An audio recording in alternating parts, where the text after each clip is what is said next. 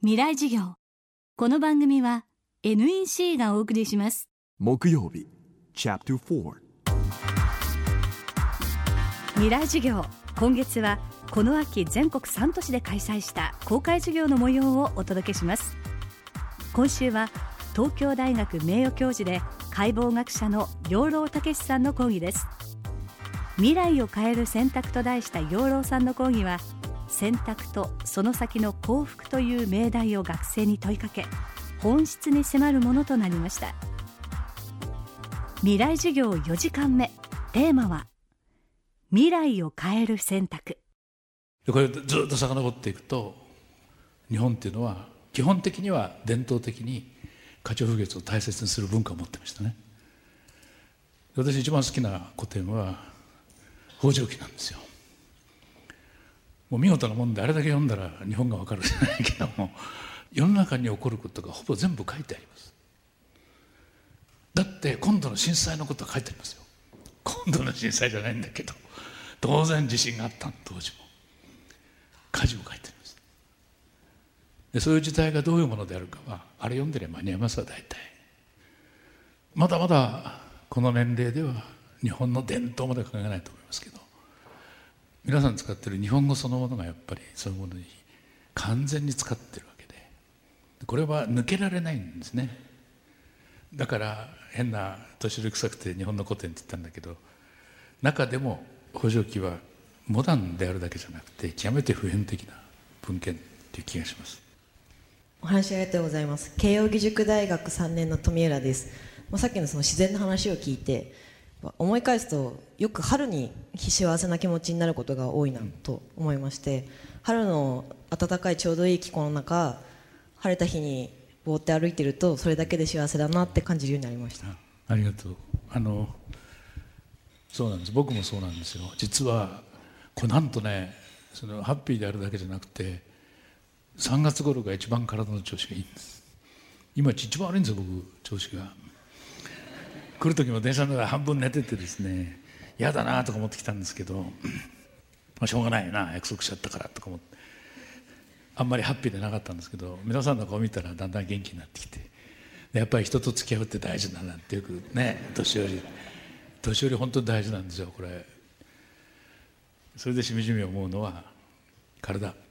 僕も体が丈夫だから持ってんで丈夫な長だったらどうするんですかって言ったらもう死んだ方がましいと思ってます。もう一つ若い方あんまり気が付かないと思うんですけど死って自分の死じゃないんですよ。自分の死ってよく考えると論理的に意味がない。死んだ後だって俺死んだなって人いないでしょ。私顔やってて一番思ったのは自分の死体がないなってことです。自分やるわけいかないんですよ。客観的にもだから自分の死体っていうのはない。他人にとってしかない。じゃあ死って何かってこれもはっきりしてます。自分の親しい人です。親であり子供であり恋人であり友人。そういう人が死んだら大変なショックです。赤の他人はどうかっていうと関係ない。死のうが生きようが知ったことじゃない。でしょ？それが死なんですよ。あとは想像の産物だと思います。身近な人に死なれてみればそれはもう嫌って分かると思う。こんなに大きなものか。さてまあ未来を変える選択ってなってますけどまあこれから皆さん本当に小さなことをするんでもひょっとすると自分が世界を変えちゃうかもしれないってことはどっかに置いといてくださいね。楽しいでしょそうすると人生。なこと起こらないに決まってんだろうっていうふうに思ってくるのが逆に言えば年を取ったっていうかまあ分別盛りになったっていうことですかね。と私は思いますけど。大体これで今日はお許しください。ありがとう。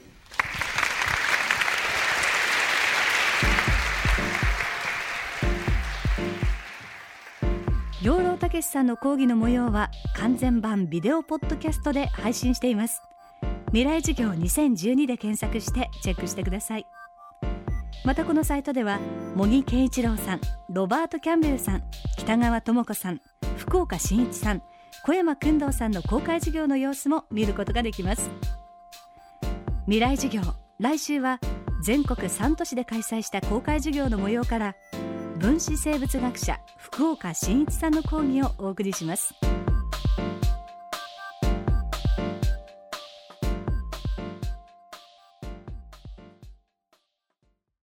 球にあふれるたくさんの情報。数字も文章も動画も感情も。